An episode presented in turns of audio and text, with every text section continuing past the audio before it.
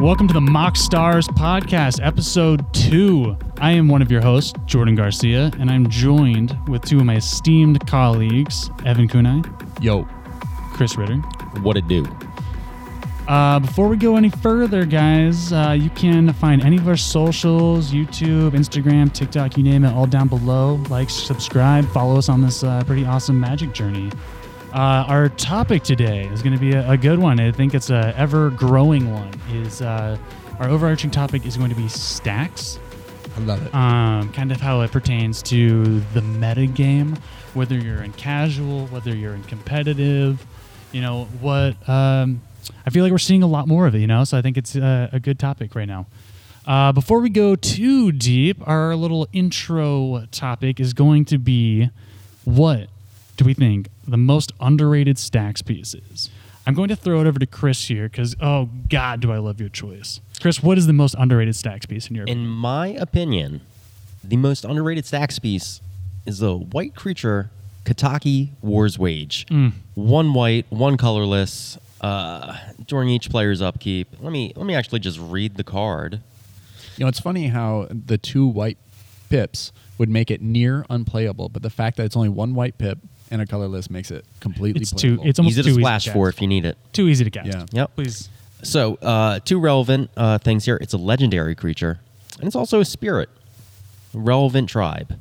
Uh, and the card text is all artifacts have, at the beginning of your upkeep, sacrifice this artifact unless you pay one. What an amazing stacks piece. it's unreal. Every time I see it hit the battlefield, I'm just like, oh, okay, so my mana rocks are dead or they're dead. Yep, your mana rocks have to pay for themselves or they're off the board. Yeah, it's um, absolutely insane. Like I said, it, it doesn't cost two white pips, and This card is absolutely backbreaking, and I It- hate yes, like yes, because it- like I said, I'm a greedy ass player, right? So Yeah.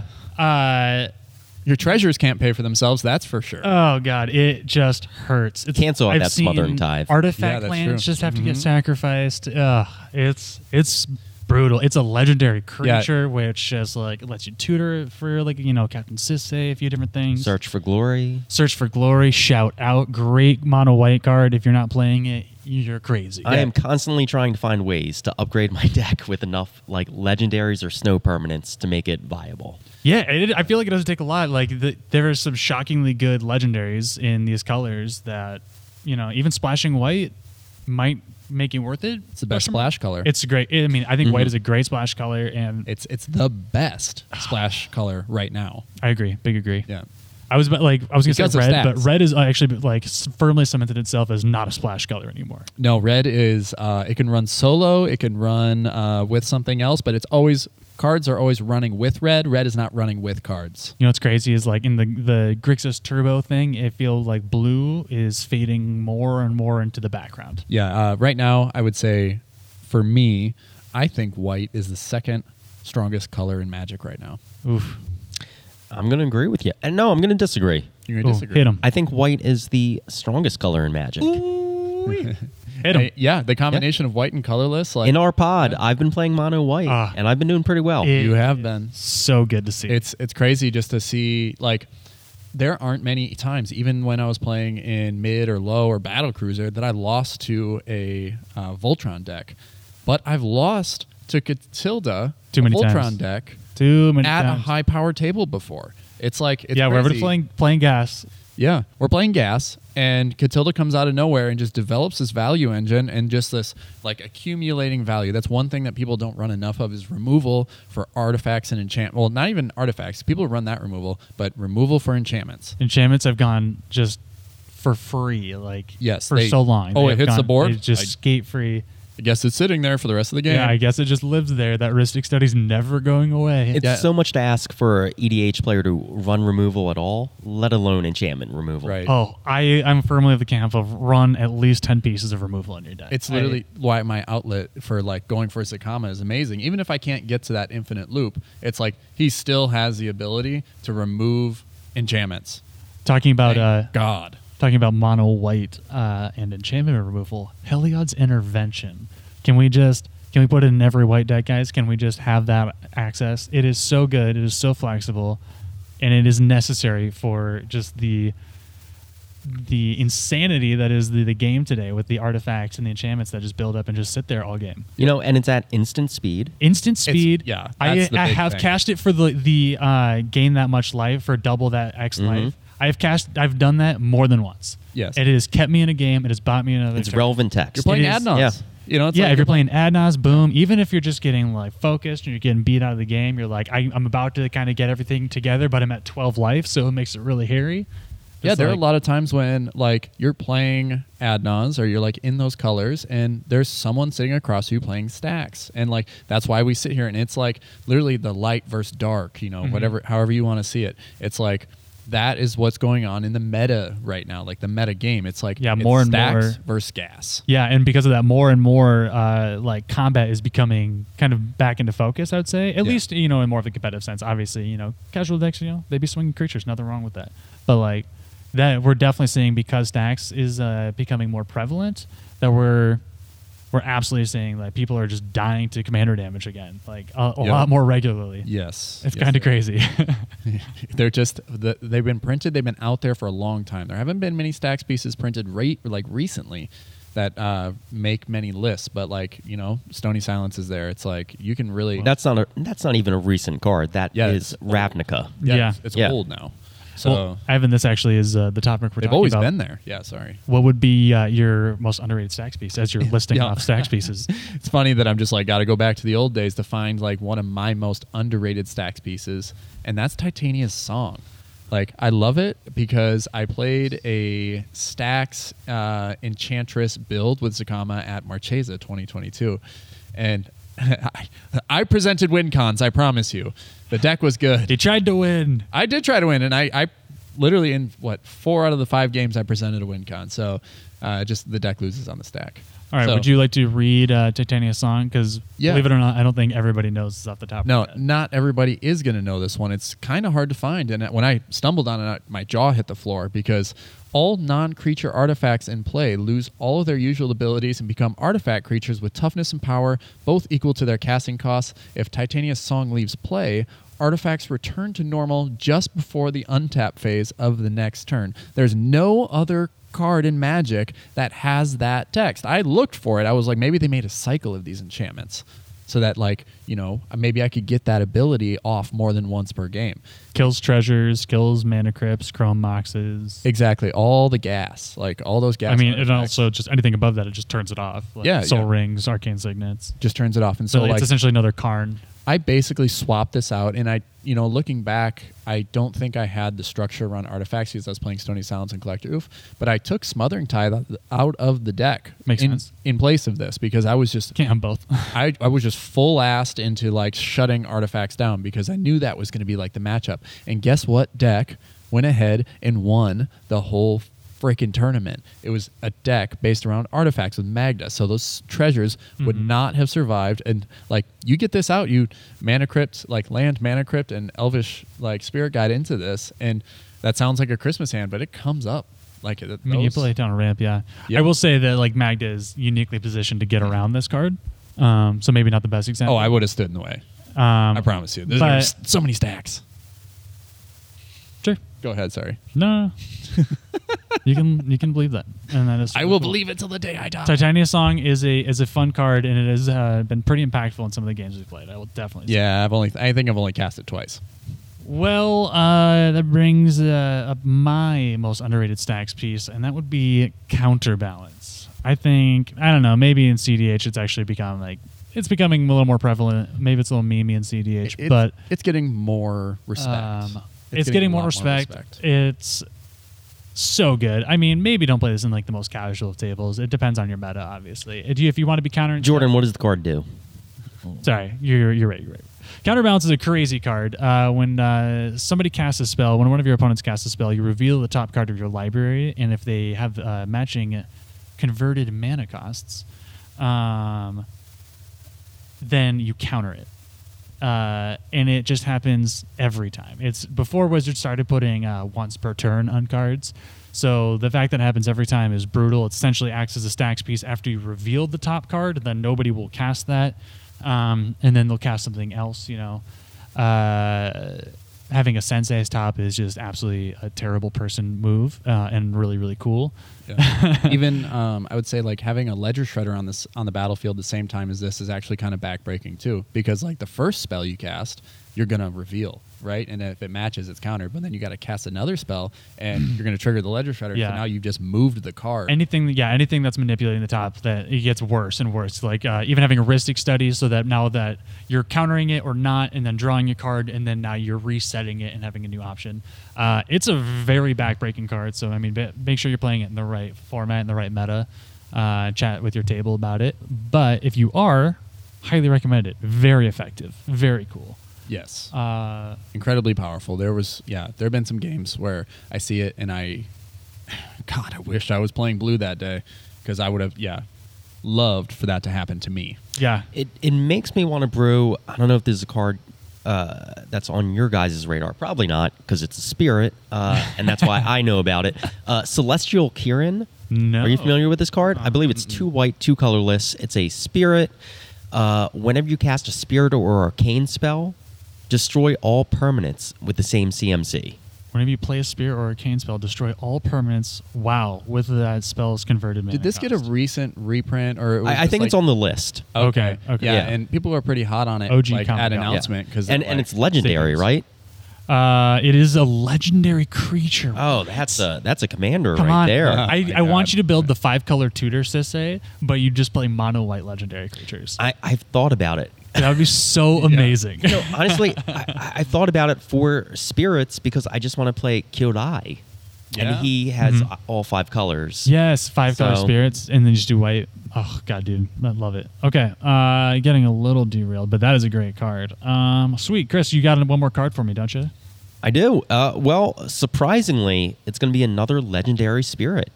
Let's This go. one- Let's go. Is Hokori Dust Drinker. Honestly, I did not realize it's legendary as well. That's wild. Also legendary, uh, has a secret layer printing as Yeah. well. That's I've only seen like the original artwork played across from me maybe like one time, and I Mm-hmm. was just like, "Oh, that's a nasty card." And then I saw like the secret layer printing, and I was just like, Oh, that's pretty cool. "Yeah, this is a pretty sweet card." Okay, two white white Like the artwork just brings it to life, I think, on this one. for two two. They were- Lands don't untap during their controller's untap step.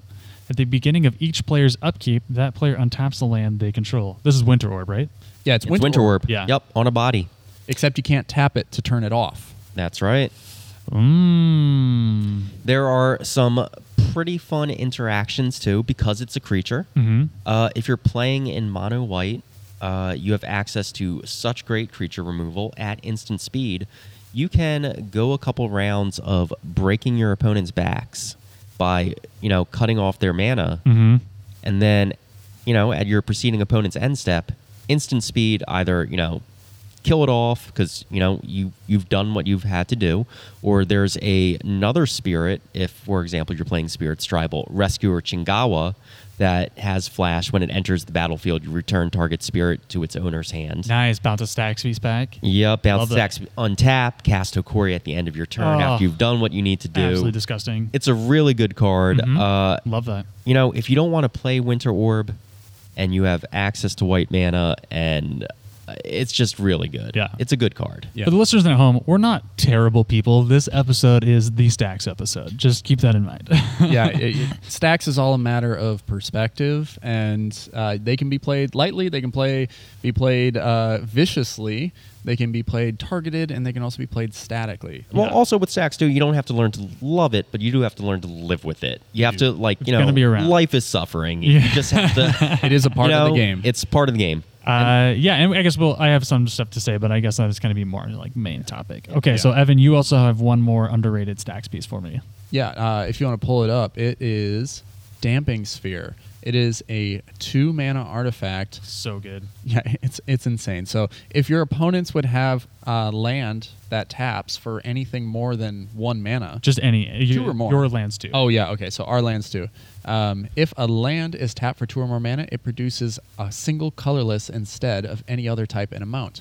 And then each player Cast costs one more to cast for each other spell that player has cast this turn. And so it's literally just shuts down Storm. Yeah, so Two for, relevant abilities. yes, Yes, and it's a incredibly two relevant. colorless drop. That's it. Two colorless artifact, and yeah, the second piece of just no, you're not storming off. Even like Yeah. as a Grixis player, I'll There's cast no way. four spells in a turn, like because you know your Jessica's will get the mana, get the mana rock down, get the tutor off, like. That is absolutely impossible when each one costs one more, and then two, and then three, and I then was- four. Yeah, and I was looking at um, sta- I was looking at stacks pieces to put in like as an upgrade for enchantress builds because I'm like, well, you can play artifacts too. Like this doesn't have an activated ability, so you can still play around oof and stuff like that. And then I realized that uh, it also stops food chain. Completely puts Yeah. food train food chain in its tracks. Like Mhm. it's it is um, much more flexible than I think we've like given it credit for. I know it's been around for a while now from the original Dominaria. I mean, like everybody runs Ancient Tomb in their deck, pretty much. Yeah. like, you see it a lot. I mean, City of Traders pops up every now and then. Nykthos, Shrine to Nyx, uh, Nykthos, Cabal, Gaia's Cradle. Gaia's Coffers. Cradles, Yeah. Cabal Coffers, Sarah's uh, Sanctum. Sarah's Sanctum, yep. Some great cards that we see pretty regularly. we see it aggressively abused at times because of how powerful they yeah, are. like decks are built around Gaia's Cradle. Yes. like Yeah. you know, mono black Keurig decks, tunnel, uh, Cabal coffers. You know, like Yeah. uh, like so. This is like no, you're actually getting a single colorless mana. It is now your worst land. yeah, like, Like, when I'm enjoy it. when I'm playing and I'm like filtering lands, I'm actually searching for Guy's Cradle and Sarah's Sanctum more than anything. Like Mhm. there are times like I'm playing creature based stacks too, and I'm actually using uh, a Sylvan Scrying to go search for a Guy's Cradle so that I can just keep going. Mhm. Like it's crazy how you can actually put in cards surrounded around it, so you you know you're literally guaranteed to run into it, or you cre- increase your chances. Well, I think we're all talking about staxing out uh, land right now Yeah. because Jordan's card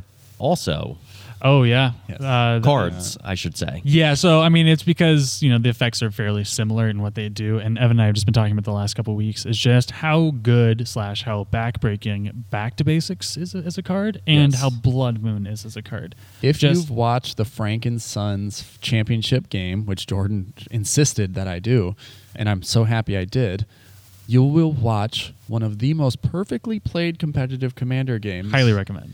And the the moment that back to basics is played is absolutely devastating. Mm-hmm. And just like this format in you know Magic in general, it gets greedier and greedier, and we get faster and faster, and that's why you know we're talking about stacks today because it, because of that it gets more relevant.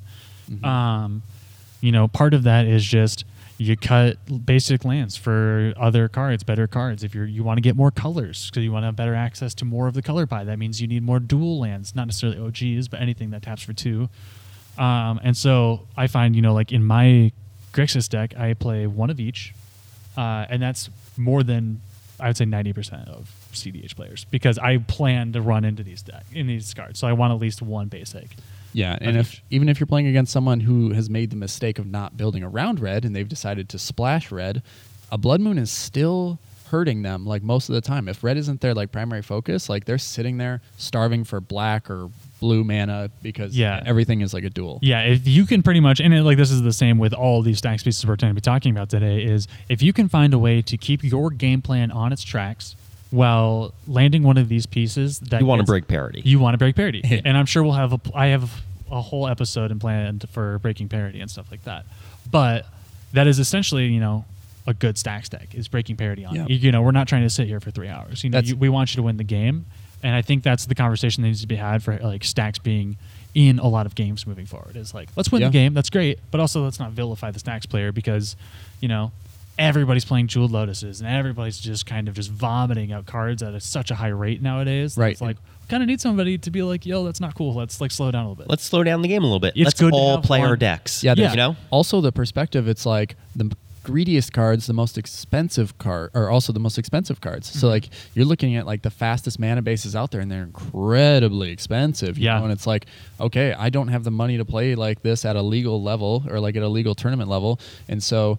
I am playing a five dollar Stony Silence that is going to shut off the game. Yeah, play- I am going to build a strategy around that 100%. to t- like to take it to the top. And so it's almost a I'm not saying it's a class war, but it is like almost like saying I am playing budget magic or because, it's difficult yeah. at these tournaments that we're looking at where they don't allow any proxies. Like Right. Yeah. some of them have been cool, like some of the Eminence uh, or the Monarch ones have been doing some really cool, uh, you know, working with the shops, getting some proxies printed off for like some of the reserve list cards. But Yeah, it's not something- at every every shop. Yeah, those proxies are something that wouldn't be mistakable for what the card is. You will know it when you see it. 100. percent But it is n- definitely not trying to be a magic card either. So Yeah. like it's nice that they they're provided doing those though. Yeah, yeah, they do provide those and they're they're doing them right. That's uh I do love those. Yeah, I think that's just how pretty much all of the, the format should be run moving forward, if at all possible. Um, but yeah, anyway, we like we were talking, you know, maybe competitive decks, Yes. um, like Yeah, uh, Niv Mizzet. You could do a full mana base, two colors. I have no problem running split basics on two colors and like a command tower. You Yep. know, like it works pretty much all the time. I mean, uh, you're going to run, what, eight fetches in there already? Right, exactly. So, So- you're just curating whatever you need at the time. So why not just run all basics? And so we were talking about a pretty budget focused Niv Mizzet deck that could compete because Curiosity's cheap. This is the Niv Mizzet Perun, obviously, that combos with Curiosity. Curiosity's cheap, Tandem Lookout's cheap. Uh, and then you play Black to Basics Blood Moon, both cheap cards. Uh, Backbreaking strategy with a one card win condition in your command zone. Yeah. Uh, with also, also Niv is just an insane mid range engine. Yeah, when Uh, you're playing two colors like red blue expli- like exclusively, like these should be in there. Like Yeah. there's no reason for you to like be running Why every not? possible fetch land or every possible, you know, like multicolored like land. Yeah, I've been Play- there. It just play your basics. like I think it really starts to matter in three colors. And obviously, look at your pips. It yes, does, Niv yeah. Mizzet is three blue, three red. That is hard, but Yeah, how the- prevalent is treasures in red nowadays? Well, Like, yeah. you can get there, right? and you're gonna have the artifacts to fix. You're not gonna play. 100%. You're not gonna play your stacks to a non-bow like I I do sometimes, but it's like you're not going to like intentionally do that to Right. yourself. And yeah, having artifacts is a great way of kind of getting around the back to basics blood moon. Even if like say say you play a blood moon and you're shutting off some of your lands and not all of them, Yeah. you know, like you now have the uh, artifacts to compensate. you know, wouldn't that be funny if that's how you color fix yourself to get Niv out? Is like you play, you, you have a colorless land, you have a colorless land. Build the deck, Evan. I challenge you to build Yeah. the deck. He's if like- you are the player that you claim to be, right. who looks for undervalued strategies, There it you will is. build that deck. I mean, Yeah. I don't know if Niv Mizzet is undervalued, but No, I'm that just playing that like, this, angle. this angle, Yeah. like, Yeah, you, you, show play up Guy Reach to a Sanitarium. tournament. Yeah, you play Guy Reach Sanitarium, so you can like get the card draw and protect from Thas's Oracle wins. Mm-hmm. You're like, but yeah, and, uh, and then Cephaly almost- Coliseum too. Yeah, yeah, exactly. And then you're gonna play uh, Blood Moon, and you're like, oh, this is actually color fixing me into like more red pips. I can play more red cards. I love it. um. So yeah, let's okay. Let's get into the kind of the main discussion. That was some some uh, good cards. Uh, yeah, we're kind of talking about today stacks and like I, we've already touched on it a little bit. It's just Mm-hmm. how it pertains to the the game nowadays. Like with how fast everything's getting in multiple formats. It's just it kind of seems like some call it an evil, so I would say a necessary evil, but I don't Yeah. even look at it like that. I think it is I would uh, an equalizer. I, I'm the greedy player at the table, and I'm saying I'm the one saying that we should have a stacks player at the table. Yeah, I think I when you got a taste of stacks, you loved it. Like you, you Well, saw yeah. you saw why it was great. Yeah. Oh, it's amazing. Yeah. I, I think my dream pod is two mid range decks, one turbo deck, one stacks deck for like peak interaction. You Yeah. just, you got one. That does actually sound like good mix. Right? Yeah. Yeah. Like, because the mid range decks can still interact, slow down the turbo deck. Um, if like you land a turn two, turn two stony silence, turn one stony silence, that turbo deck's gonna, you know, be set back a few turns, Yeah. giving you know the mid range, the combat damage kind of concepts a little, little more leverage. Even rule of law makes it seem like it's more of Oh. a shootout than anything. Yeah, I It's mean, like- rule of law, I think, has become king, king of the world in stacks. I don't know how you guys feel about it. I in my stacks deck, I don't play rule of law itself. I play rule rule of law law effects. Yeah, that's fair. Yeah. Like, 'cause, I um, mean, there's one on the spirit, is there not? yeah. There's one stable to a spirit. There's actually a couple stable to spirits. The whole Um, concept is you can only cast one spell. Yeah, each. and and also the better version of that that you want to land as soon as you can is deafening silence. Deafening silence, especially in like you know your situation, you're like largely a creature deck. If you are, oh my god, is it amazing? A turn one deafening silence, Yep. and you just like creature, creature, creature, creature. Uh, Like Mm-hmm. you just constantly keep developing this board. While the decks that can't do that are just Well, you're you're you're trying to break parity. You're breaking there you parity. go. It's a and and great, the other version of easy that you way can to do break uh, parity. Ethersworn Canonist. Yep, which for is uh, artifacts. a human. I human believe, and right? an artifact creature. It Yep. just it gives you so many relevant card typings for two mana Yeah. with a great effect. Highly recommend. you know, it's not even true when you say that humans are underrated, but it doesn't seem like people are playing them enough. It's like play more humans, honestly. Yeah, play more humans Human because- strategy. Viable in every format. viable Viable. every format. I'm seeing Winota pop up in the 99 more and more, which Yeah. is just crazy. Mm. Every format, every color combination, even. Literally, You yeah, know? yeah. Yep. And I like y- you're saying when Noda just Consider pops up in humans. the 99, like uh like in your Jetmir list, it's just like I'm Yeah. excited to play against it because like I want to see that Winota come out and just be the value engine that it was designed to be. Yeah. You know, when I mean, it's- speaking about speaking of like breaking parity on stacks, Winota Yes. is number one. it dances around it, uh, and it puts more stacks pieces on the it field. develops. I mean, yeah, the deck Yeah. is the main deck is called Winota Snowball Stacks because it just you Yep. let one happen and it's just too late. Yep, and then it's just uh, I, Hope you mean, have- they're all indestructible and swinging at you too. So it's Yep. like any hope of like catching that creature, attacking or blocking or whatever, you know, you're not going to get that. Yeah. So Um, and so watching the deck refine since being refined since uh, the like kind of the initial, it's it's a Yep. mean deck. It's placing W- What is the game plan? Just if, so we Um, can lay it so out. yeah, so Winota is a four drop, two red and a white, um, and so you need to swing with non-human creatures to trigger her attack ability, so that you can reveal the top six, grab the human creature, put it on the battlefield, tapped, attacking, indestructible. Right. a very low so- bar to achieve. Very low bar to achieve, turns out. Uh, so Winota pretty much tries to play a bunch of creatures before she lands, so that when she does land, you are already swinging and getting that value. Right. You don't really ever want to like have to wait to untap. Yeah, Signal Pest is a great card. Signal Pass is crazy, and then you know Rograk is actually I've seen a lot in the deck. You know Mhm. Memnite, Ornithopter, some some of that stuff. Um, you don't want to play a ton of those because your card quality starts dropping a little bit, but a few of those and some really good like one drop, two drops, and otherwise it's pretty much landing hate bears. So it's just kind of this nice refinement between hitting hate bears that can then swing to get you tons of card advantage because it triggers for each one. So And it- if you have three, you just are now looking at the top 18 cards, grabbing three cards onto the battlefield if you hit each one. yeah, Uh, and the important typing being those stacks pieces and those hate bears are humans.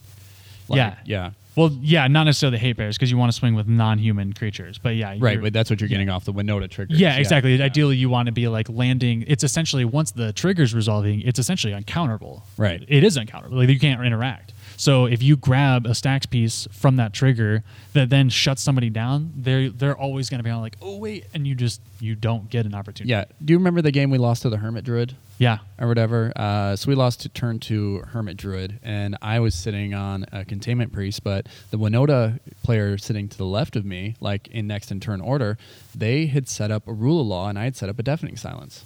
And so We I thought was we were like- good. I was like, yeah, we're good. I have another go around because Winota's going to get their attack trigger next turn, and I was holding a containment priest. Right. And that's when I was holding it for because that hits the battlefield. It gets completely wipes Winota, and then it also completely wipes the dude trying to Hermit Druid for the Thassa's Oracle. Yeah, 'cause it I mean, it was, won't. it was a good play. He just won Yeah. the turn before with, Yeah. by Neil forming out the thoracle. and then unbelievable. responding to the trigger with the Hermit Druid activation, so Yeah. you didn't get an interaction point. It was Yeah, great. It exactly. was- that was like the the line. learned something so- that day. It was the fastest tournament game we've ever played. Yeah. It was about 45 seconds.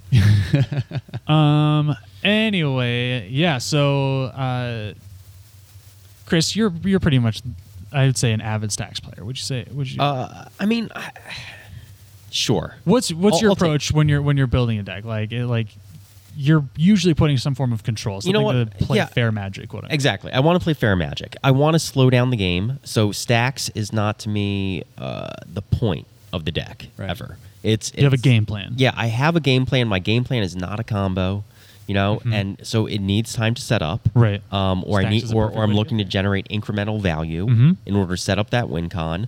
Um, and stacks is the way to do that. And so, like you know, we've mentioned this deck before. Uh, my main deck right now is uh, Catilda Dawnheart, Dawnheart Mentor, uh, two white, one colorless, and she is a spirit uh, flying, lifelink, protection from vampires, Catilda Dawnhaunt mentors, power and toughness are each equal to the number of, perma- of permanents you control that are spirits and or enchantments. So, It gets out of control so fast. I'm telling yeah, it, it, it really does. And so, what this deck wants to do is there's a bunch of spirits with stacks effects stapled to their bodies. Uh, so, uh, for example, Kataki War's Wage, which we talked about earlier. Fantastic. Uh, you have Hikori Dust Drinker, which we talked about earlier. Uh, Spirit of the Labyrinth, which uh, each player can't draw more cool. than one card each turn. really makes it hard to find answers to the stacks player. Mm-hmm. Right. Yeah, and the, once that value starts accruing and like those creatures are buffing Catilda, that's why we're losing to this Voltron strategy is because those pieces that are stopping us from playing the game or interacting or whatever, which is totally fair game, it's like we're losing because we can't answer it.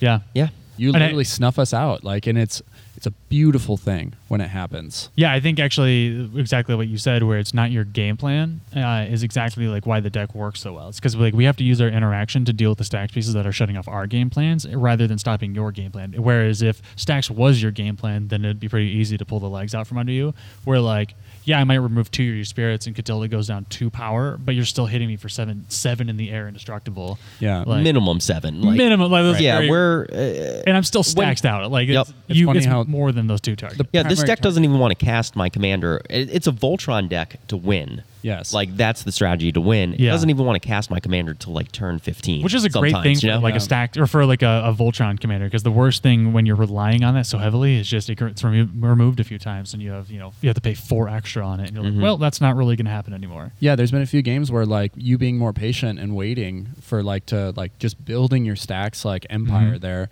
and then waiting to play Catilda has literally just won you the game. Yeah, Because uh, there, there's games that I win because I'm sitting behind Ghostly Prison Yes. or Windborn Muse or Sphere of Resistance or some combination of those. So I'm just out of combat because it costs you 10 per creature or whatever, something Yeah. ridiculous like that.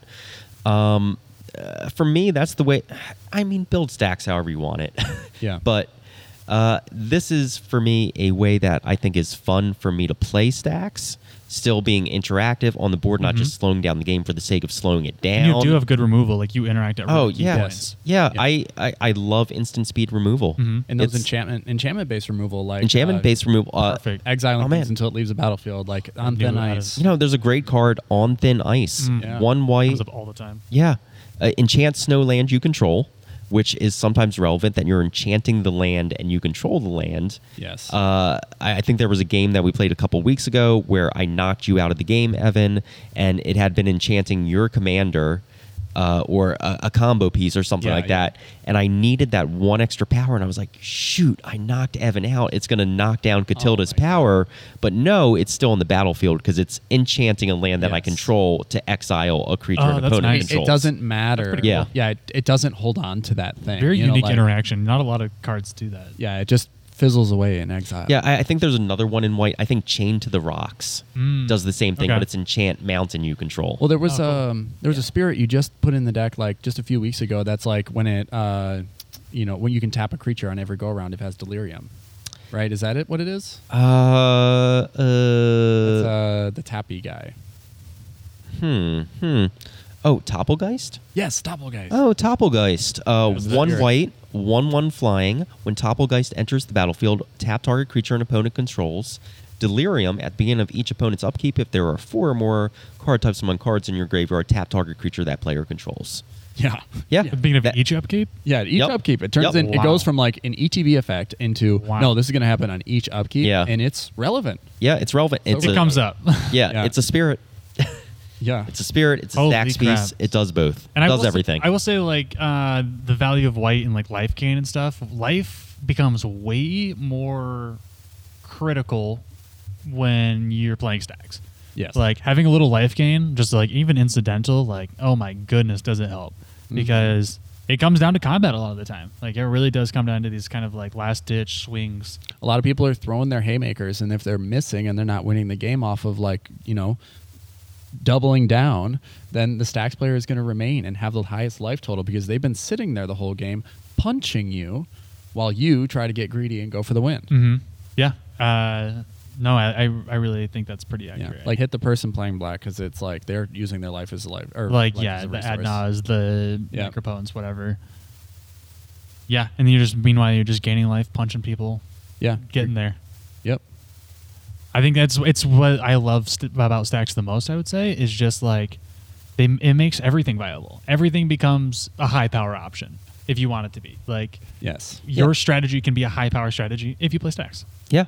It, it it's a stacks is a shell that can you know just lift up any strategy you want to play. Mhm. I think. Yeah, Yeah. like this, Oh, like yes. like Blood Moon in a, in a mono red deck, like does work. Like- Mono Red Prison. Mono Red Prison, uh, exactly right. Like you know, you play the Dready deck, you know, something like that, and it's just Bloodman just wins you the game half the time. Yeah, and so like it- like Chris said, it's a way to like prop up strategies that are rather unconventional. It's why Mm-hmm. Mhm. I love stacks. You know, Mhm. it's like, yeah, I talk about like stacks being like uh, smaller pieces in decks or whatever, but once you start going to foils and stacks, you really got to prove you love them because they're expensive cards. Yeah. So a lot of like- them are, are yeah. like older too, and from like the Yes. early days when they, you know, Yeah, and so I literally I love the way that like stacks can prop up strategies and because they exist in every color. So like you can do it anywhere. There's a lot of stacked pieces in colorless too. So like uh, winter I'm- orb yep. just Oh yeah, becomes great. damping sphere. Yeah, yeah, Yeah. damping sphere. You know, it's just like there's stuff that exists out there that's going to be sitting on the battlefield. Like I love like alter the brood. It's not much of a stacks piece, but it is a value engine when I'm playing Xeris. it feels stacksy sometimes when you're Yeah. milling my deck and I don't have recursion.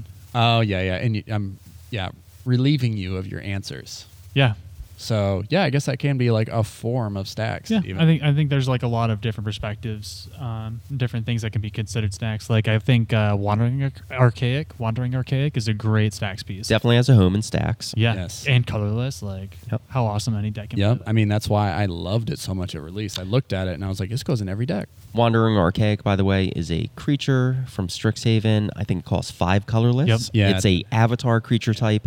When an opponent casts an instant or spor- sorcery spell, you may, unless they pay two colorless mana, you may copy it, choosing Yeah. new targets. Yeah, so it's pretty brutal. It helps you like do some crazy stuff in stacks wars. If you- somebody uses a removal piece against you, then you get an automatic one. If someone uses a removal piece not against you, then you still get another one. You can even send it at the person who used the removal. It's Listen, gonna- anytime your opponent has to spend mana to keep you from doing something, Yeah, such as always Mystic good. Study, Yeah. Smothering, Smothering Tithe. Tithe, it's a good card. Smothering Tithe, also a great stacks piece. I know people are like, it's ramp, it's a value engine.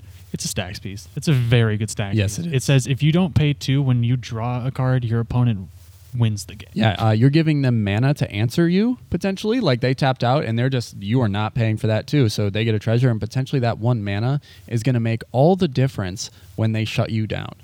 just because it is it is so impossible to pay for it every single time. It is. especially when you need answers. You, you need to draw cards, right? Like that's pretty much I what mean, it comes down to. uh, I and I think it also it's a card that like puts its foot on your neck. It like, really it, it is. really makes you make tougher decisions, and so you make worse decisions Mhm. Yes. because you're under pressure. yeah, and then that's the you know the other part of like a four player game, and that like disparity is just yeah you might be able to take the turn off and kind of sit and develop on a resource that you've already laid out, but if another player that you pass to doesn't have that same luxury and they feel like they need to develop and so they brainstorm because Yeah. they need to get some options.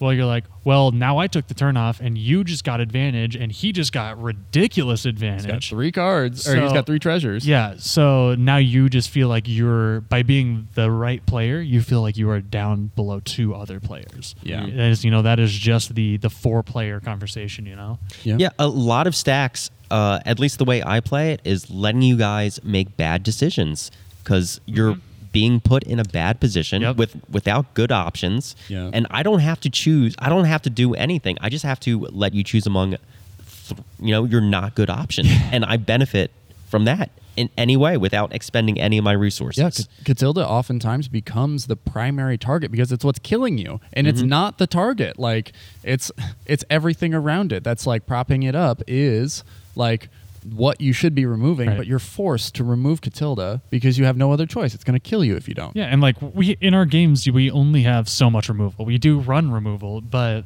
there's so A lot many of- things to be removed in a single game of Commander. It's just like the last thing I want to do is use like my hyper efficient removal spell on a Catilda. Yeah, there have been Like, other feels bad. channels. There have been other channels talking about like how much widespread removal should you play in your decks, and how much target removal should you play in your decks. And it's more and more as the game grows faster. It seems like you need more widespread removal than you ever thought you needed before. Uh-huh. You know what's great for that? Speaking of uh, mono white, mono white, a lot of uh, exile target permanent, destroy target permanent. Yeah. Yes. Does not care if it's a creature, artifact, enchantment. White has gotten so much better. Yep. Yep. It's got value engines. It's got hyper efficient removal.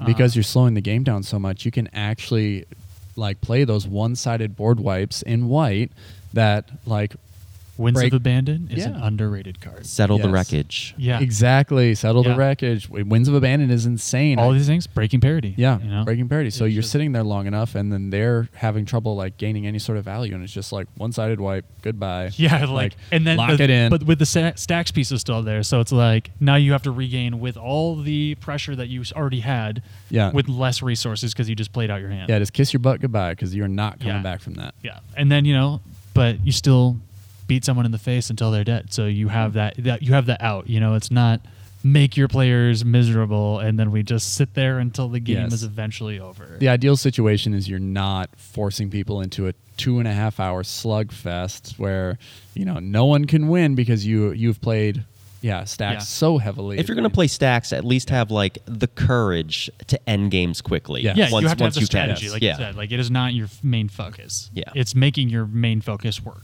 Well, I, I feel like we've talked a lot about my Catilda stacks deck. You Yeah. also have a Catilda stacks deck. That's true. Um, actually, recently upgraded to a Jetmir Stacks deck, but uh, yes, I'm running both lists right now. Um, it's pretty funny that we're both running two Catilda Stacks decks. Uh, it is a humans deck. Speaking of humans and how good they are, You're running the different a different Catilda. what do you mean? I'm running Catilda Dawnhaunt. Yeah, Spencer, and I'm you're- running uh, Catilda Donhart Prime. I hope that's that's the- right. I think so. Eh. I, Eh, I who knows? You fact check me in the comments below. Yeah. Hmm. Yeah. I don't care to look it up. Um, yeah, so she's the one. She's a human shaman, I want to say, and she lets you Yeah. tap uh, humans for the colors they are. no, I'd like tap for any color. No, it's they have to tap for the colors that the human is. No, I think it's tap for one of any color. Look it up. if only there was a way we could figure this out. Yeah. Okay. Um, so anyway, you get to tap your your humans become manadorks. Yeah. Uh, and so the kind of whole con and then sorry, the other ability she has is you can pay four green white and tap Catilda, and you get to put a plus one plus one counter on everything. Right. A very very efficiently costed uh, uh, value piece. It's the creature's colors. Oh no. Sorry. I wonder if the the person who plays the deck would know something like that. Oh, maybe. Oh, yeah. Whatever. That's what you get. Uh, I'm glad That's what that you I get, get. to eat crow on that. I love that button. I was right though. So okay, so yeah, um, yeah. So pretty much the game plan was uh, as much as you're not playing Rule of Law, that deck's whole goal was set up Rule of Law because uh, Catilda is tapping everything and everything's tapping, right? So I was like, all right, Drum Bellower just came out and that untaps my creatures. Seaborn Muse does the same thing, but on everything. So at the worst case scenario, I can each turn put a counter on everything if I can get to six mana with my Right. creatures, right? That's kind of the general concept is you guys we're all casting one spell every turn. I'm just also beefing up some creatures in the process. Or if I have an instant, then I'm just using that mana there and I'm casting, you know, maybe two spells of rotation now and kind of trying to bake parity there just by the sheer amount of mana I'm generating. Yeah. But it's not getting wasted because of Catilda's activated ability. So essentially, what it comes down to is a human stacks beatdown deck. Um, instead of like Voltroning up a commander and just trying to make s- like one guy super super beefy, it's obviously putting plus one plus two counters on all my creatures and then trying to get maybe an overrun effect because it's so easy to make human tokens, which then tap for mana until you're ready to kill somebody. Um, you know, then you get like the Elish Norns or uh, I love me a good Coat of Arms. Coat of Arms is like low key like top five for me. Like I never see it come up, but oh my god, when I play it, it just it wins the game. It just Yeah. like n- no Najila decks play it, and I just don't get it because half the time if you get stopped from your win, you have nine warriors. There, yeah, there aren't many decks at a high level that are playing tribal strategies, you know, and there just happens to be one at the highest level that I don't know. it's funny. indirectly plays into tribal strategies, creates a lot of warriors. It's easier to cast than Adnos. yeah, I don't know if it's better. than I mean, Adnos, professional probably not. facebreaker is a uh, human warrior too, so it's like Yeah. it's, it's pretty great if I you're mean- playing Najila and you want to like play coat of arms. It's it's Turns out five Nasty. color humans is good. Yeah. But I digress. Yeah. So uh, the goal was I upgraded it to a, uh, a Jetmir list, but still playing all the human strategies, and that allowed me to one put in some other better cards, uh, and then I put in some non-human. I'm starting to find that I like I really do like some key stacks pieces, some key hate pairs that are not humans, and I'm making Mm-hmm. that concession. Like Archon of Valor's reach is just goaded. yeah. Ultimately, you're trying to like thread thread a needle Yeah. by playing stacks. Yeah, and so now that I'm uh, splashing red with Jetmir, it is still mostly a green white tech. I'm Yeah. playing Winota and trying to do this Winota package, so I inherently need to have this now this balance in the deck of which I now have to figure out is having enough non-human creatures in my historically very human heavy creature deck. Um, but it's like we were saying, it's just a great engine for breaking parity on. And the issue I was having with the Catilda deck is that it had a hard time closing the game. It usually demonstrated a value engine pretty quickly because you know you land an Adeline and people don't respect it for a turn, and then all of a sudden you ran, land your two mana commander and then tap everything for four mana, cast something else, and you're just off to the races. Yeah. You throw a lightning greaves in there, and now you're you know tapping everything that's coming in for an additional mana. It's just crazy. Uh, so once you demonstrate that, people are you know you know fearful of that. They really want to start interacting. They really start want to poking their fingers in after that. So I don't really get much further than that. Um, Well, the way So- the way that you have your mana base build, it gets off the ground so quickly So, Immediately, like, yeah. And any removal that you might have in your opening hand, like you see someone getting off the ground quickly, you want to kick the legs out, and so that's another weakness of the deck is it gets off like so quickly The- the- that You're the first target when we're yeah, all holding up literally. and Yeah, moving. The deck exactly. performs literally every single time, essentially. Yes, it does. Uh, And so when your commander hits the board and like all of your humans, like the beginning humans, are usually mana dorks or like something. So they get I mean, wheeled out some of us early. like Hopeful Initiate is just such a stupid card. Yeah. Hopeful Initiate was the card that ruined your day with Catilda because it's the one drop human with training that you can remove two counters, pay two, which, by the way, easy to generate when I'm untapping everything with Seedborn. Yes, Roots, And just yes. Mm-hmm. destroy an artifact or enchantment. It's just Mhm. a Yeah. brutal card.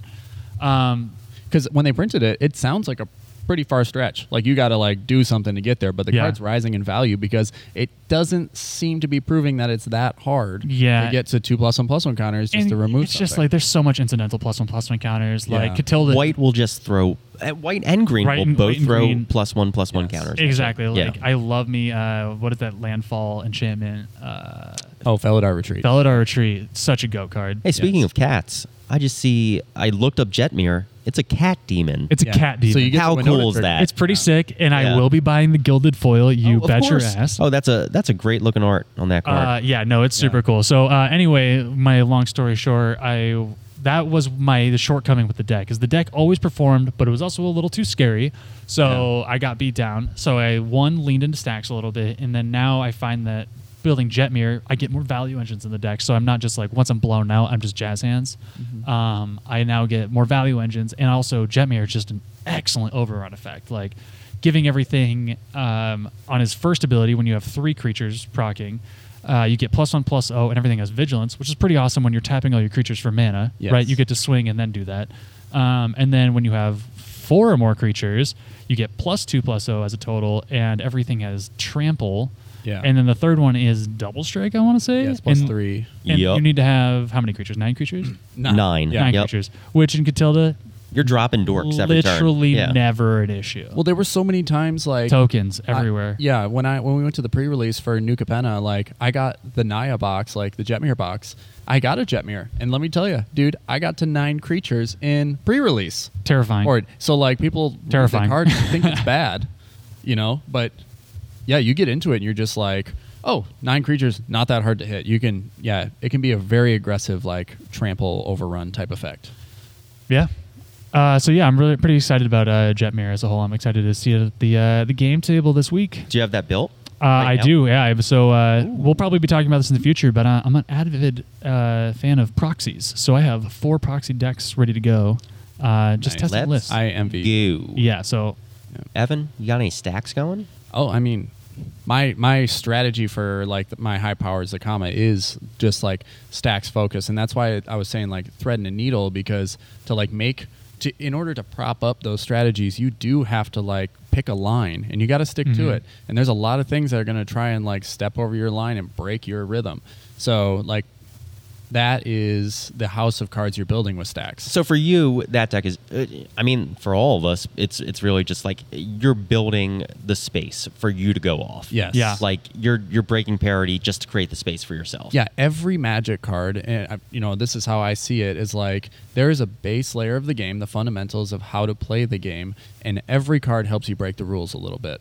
So, like stacks, they break the rules statically. So, if you, as long as you can walk that path and slow other people down, it's just like, like that's the, I guess, ultimately the over, like how I see it. Like it's kind of like how I see Mario Kart as a Guitar Hero style game instead of like an actual racing game. I see it just like in a in that way.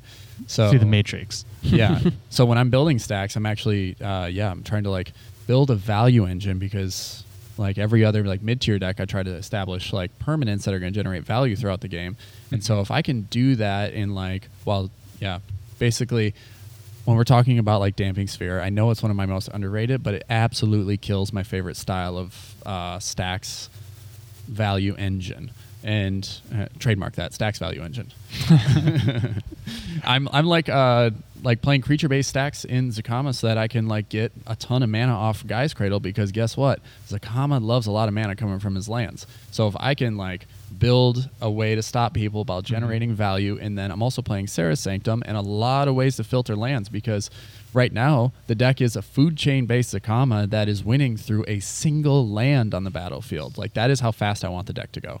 So uh, it the the card as long as you have in your lands, you have the access to white, green, and red when you fire off food chain, and you can go cast Zakama, Zakama infinitely, and then you can untap all your lands infinitely. So as long as you can generate one of each of those colors of mana that doesn't care about the food chain, Right, the creature restriction. only mana. yeah, and then you have. Uh, So Zakama essentially filters food chain mana Yeah. into actual land mana. is what you're saying. Exactly. Yes. Yeah. And so, like now, you have infinite mana to destroy all non-land permanents. Gain yeah, infinite infinite life. activations of everything on Zakama's wide swath of text. Yeah. Uh, or, you know, just anything in your hand And that so- you feel like casting. literally king of stacks. He's going to come in and he's just g- literally just going to say, "You can't have anything."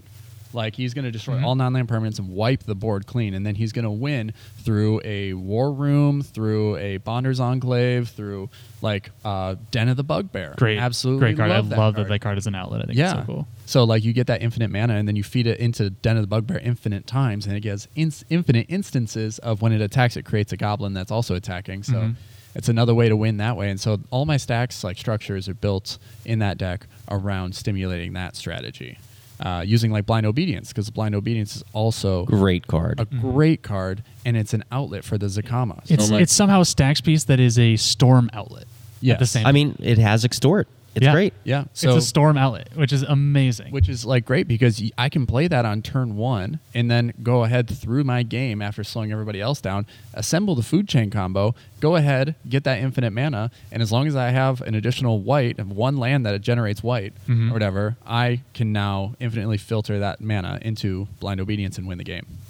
yeah. so- it's pretty great. Yeah, it's unbelievable how uh, flexible that card is and how strong it is. Uh, and another underrated piece. Maybe I should have said that. I, I don't think Yeah. it's underrated. I think it's ubiquitous, Very- very well ubiquitous rated, and yeah. it should be. Yeah. It's a great card, Yeah. and especially too because you can play it in. Uh, you only need white, um, Mm-hmm. but it has the reach to black. If you have black mana in your deck as well, because the reminder text doesn't count. It's so, it's, such a great. good card. It's Yeah. a perfect card. Yeah. you know.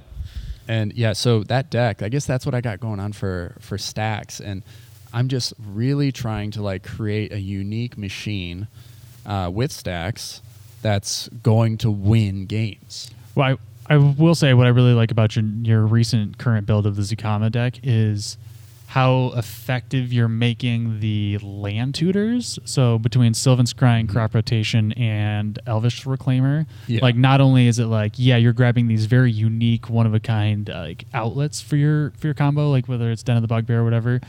Um, but it also gives you before you're winning the game because you don't really want things that are just like good in one instance. They're also grabbing you know major value pieces in Sarah Sanctum and Gaia's Cradle. I think that's really interesting Right. because you know that's getting you to the win versus winning you the game. And now they're any of those tutors are versatile in both aspects of the game. right yeah So- they they become lightning rods really quickly like Yeah. yeah. the crop rotation is i think if you're playing I think it's the best one. yeah if you're playing green at all i think you can you can benefit from a crop rotation probably. Yeah. I'm, you sack a land, search for any land. any land it Yep. comes in untapped and it's a single green mana, so you just sack the land that you tap. yeah fast. like when i saw the uh, get the best card. I saw the borderless foil for like fourteen dollars. I was just like, that is undervalued.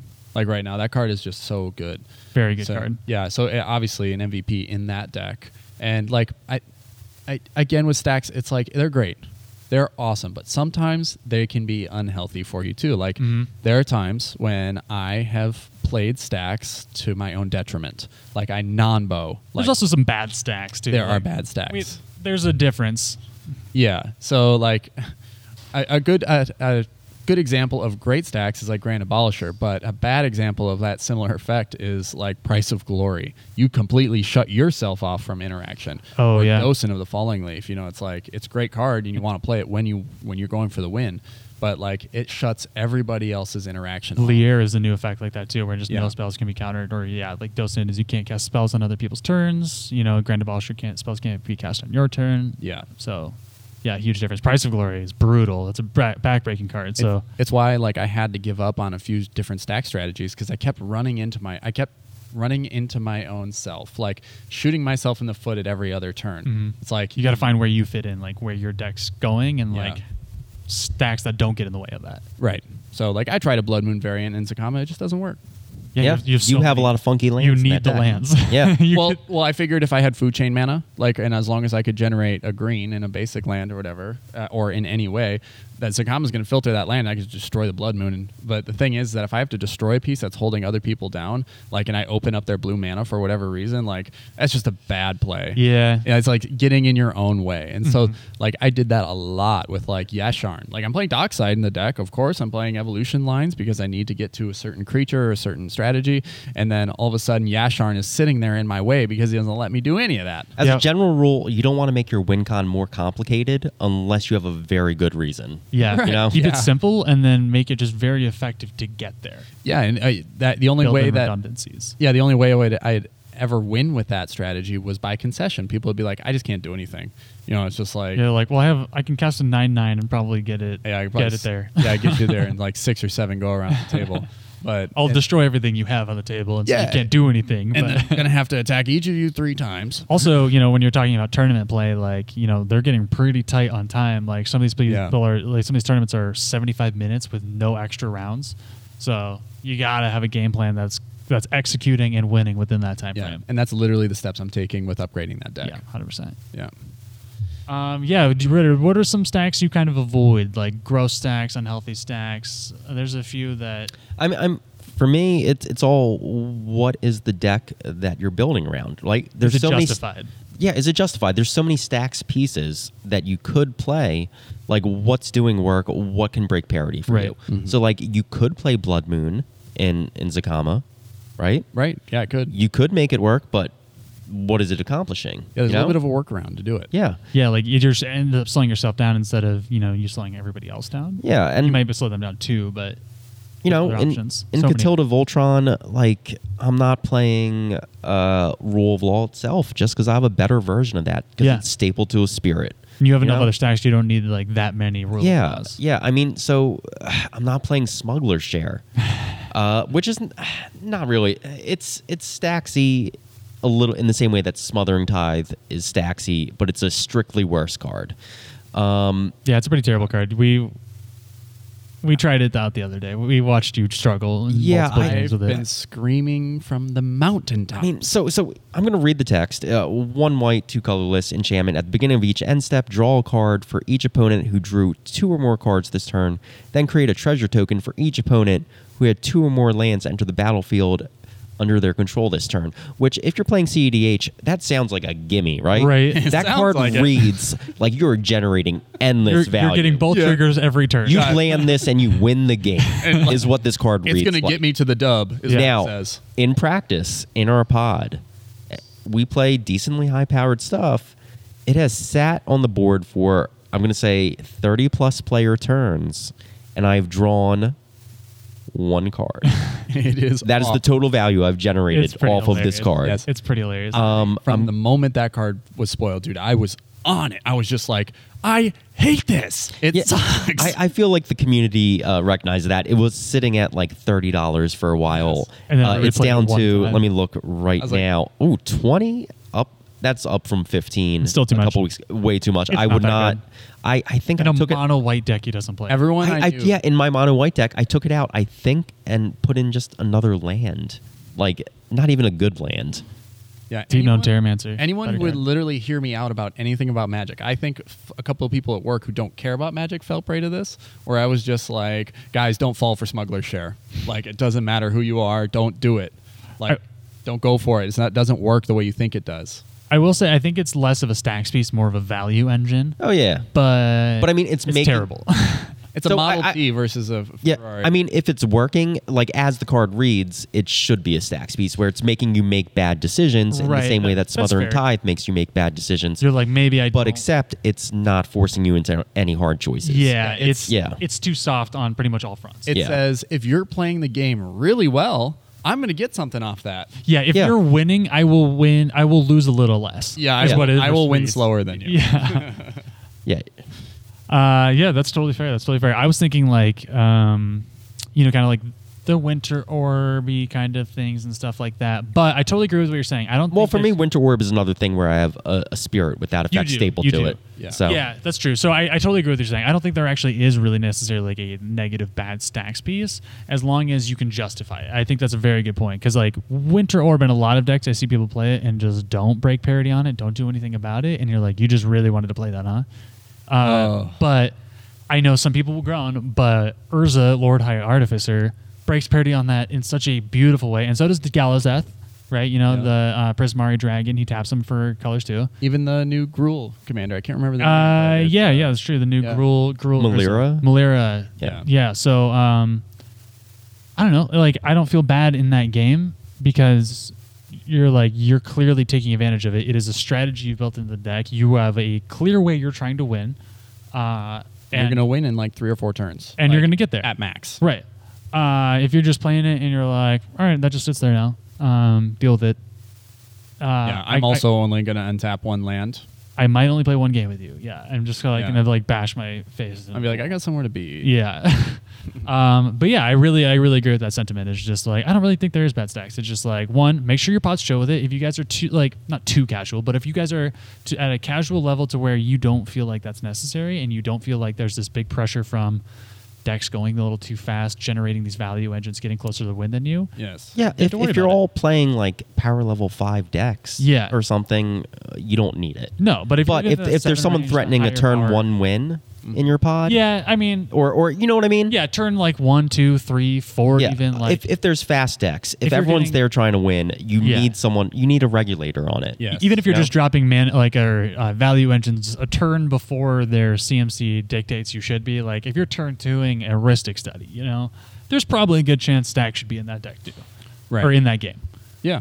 It's uh it's always important to pay your taxes on these things too. Like if risk study comes out, you have to contribute to it. You have to pay the one, and that is putting even more pressure on you because you can't even play the game.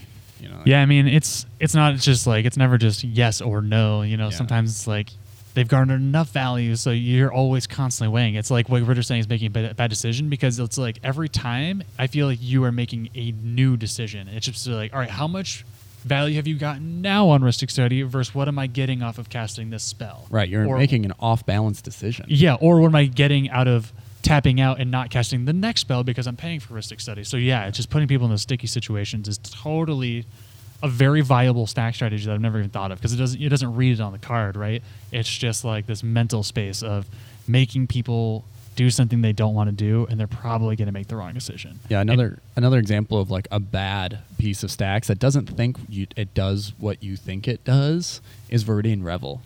I've played it a few times and I've seen it in lists at higher power. It just does not do what you think it's going to do for you. The artifact Uh, goes to the graveyard draw yeah, card. yeah. If an artifact an opponent controls hits the graveyard, you're going to draw a card, and that sounds like an incredible value engine because like s- people are just doing that off. You know, you know, it's, treasures are so popular, so it's just happening uh, naturally as you flow through the game, and that just is not the case with that card because they will play around it and like You're giving it- the opponent the option to do I give my opponent something for free yes. or do I just go do something else? Yeah, like yeah. I'm It's too gonna, easy I'm of gonna an do something option else. to You're do actually something not else. putting a lot of Yeah. pressure on them at all. Yeah. Whereas with like you know with smothering tithe, you don't have the choice Oh. of if you're going to draw a card That- for the turn. Yeah, you and know? it's so painful. Like, do I tap two mana to allow you to not get a treasure, or are we going to go around the table and you're going to have three extra mana by the time you untap? Yeah, in power level, right between those two, I think is somewhere where like wandering archaic lies because it is like banking on your opponent's doing something, and you hope that that thing is like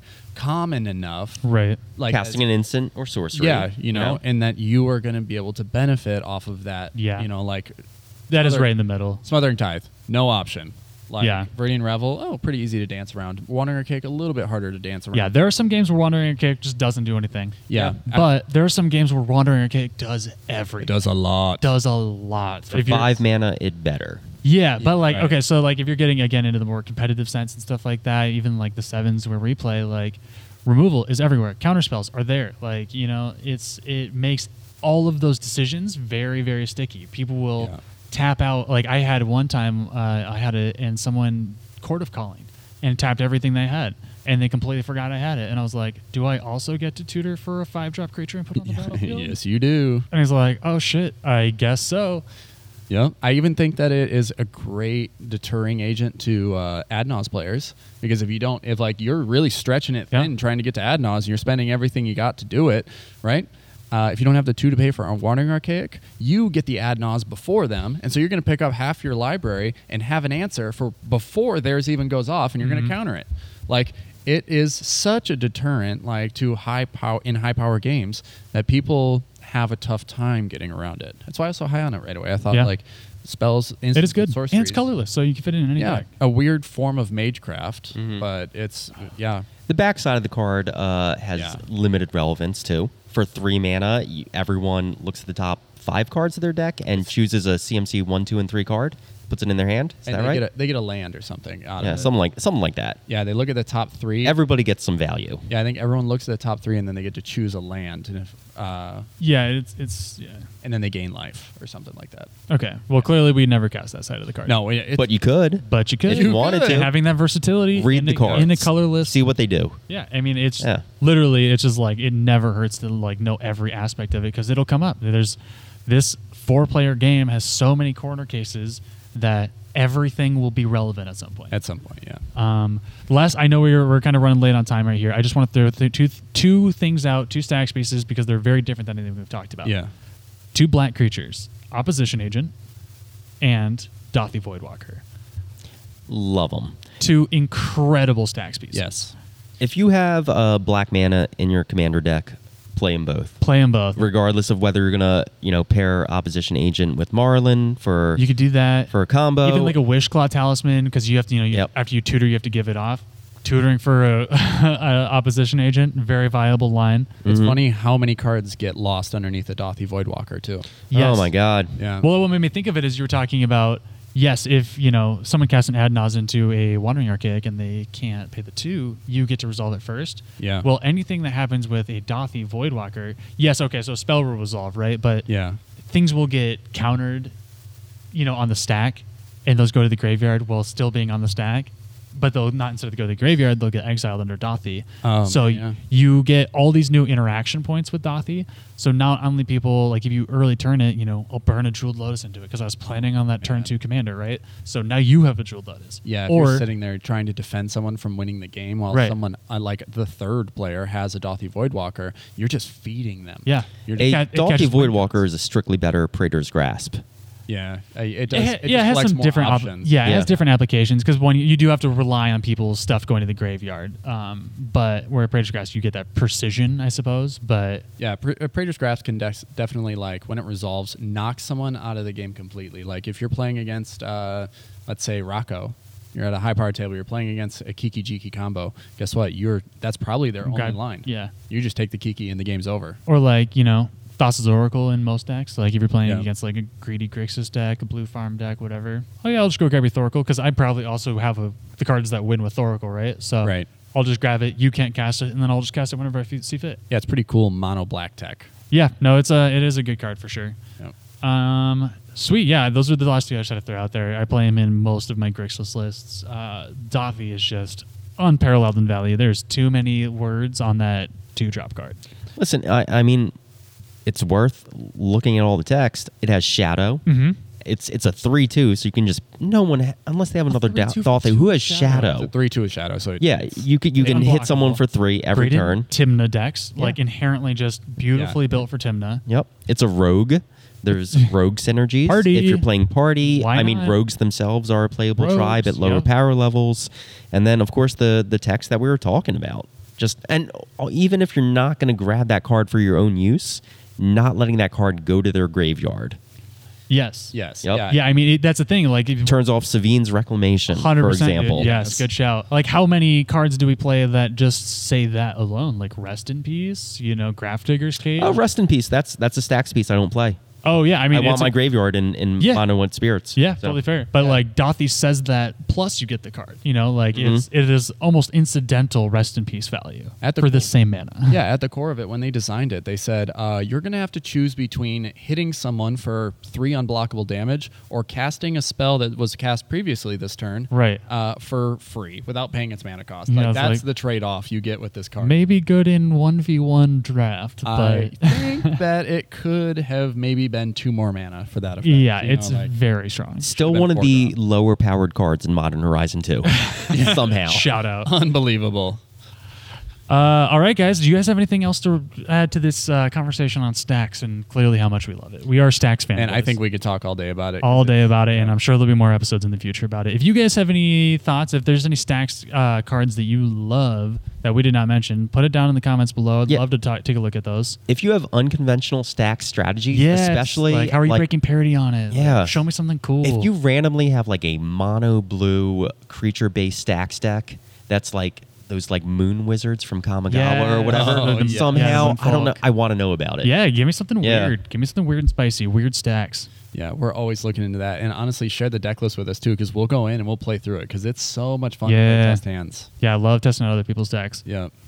All right, guys. Well, thank you so much for tuning in to uh, episode two of the Mock Stars podcast. Wow, time really flies.